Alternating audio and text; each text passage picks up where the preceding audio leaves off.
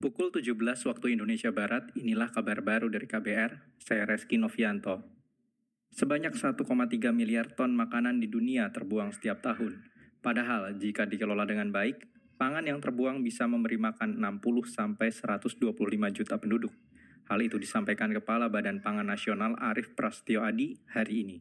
Di satu sisi kita sedang menggerakkan meningkatkan produksi, produktivitas, di sisi lain kita buang dengan percuma 30 sampai 31 persen. Sehingga food loss and waste ini antara tahun 2000 sampai dengan 2019 mencapai 23 sampai dengan 48 juta ton per tahun atau setara dengan 115 sampai dengan 184 kilogram per kapita per tahun.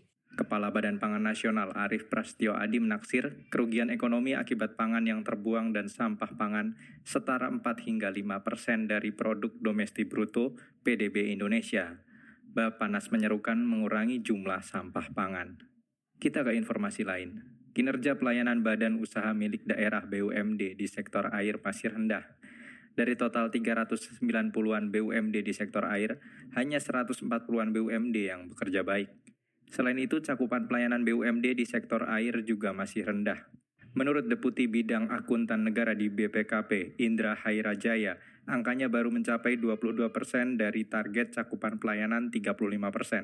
Mengenai kualitas, kuantitas, dan kontinuitas, ini adalah merupakan harapan masyarakat gitu. Baru hanya 1,2 persen dari 395 badan usaha di sektor air itu yang baru mampu untuk memberikan tiga hal tadi kontinuitas itu air yang terus mengalir, quality yang bisa dikategorikan sehat untuk diminum, dan juga bisa setiap saat dibuka keran itu oleh masyarakat kita, itu baru hanya 1 persen. Deputi Bidang Akuntan Negara di BPKP Indra Hairajaya mengungkapkan, BUMD di sektor air juga tak maksimal dalam mengelola risiko kehilangan air.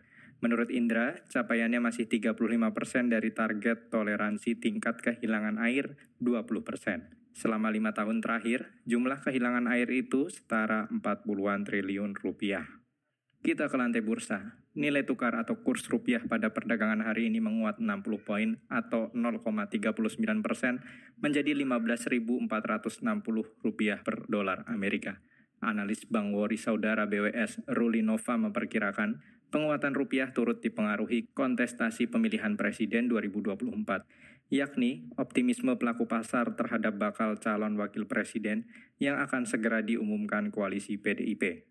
Sementara itu, indeks harga saham gabungan IHSG hari ini ditutup menguat 15,20 poin atau 0,22 persen pada level 6.953. Pukul 17 waktu Indonesia Barat, inilah kabar baru dari KBR, saya Reski Novianto.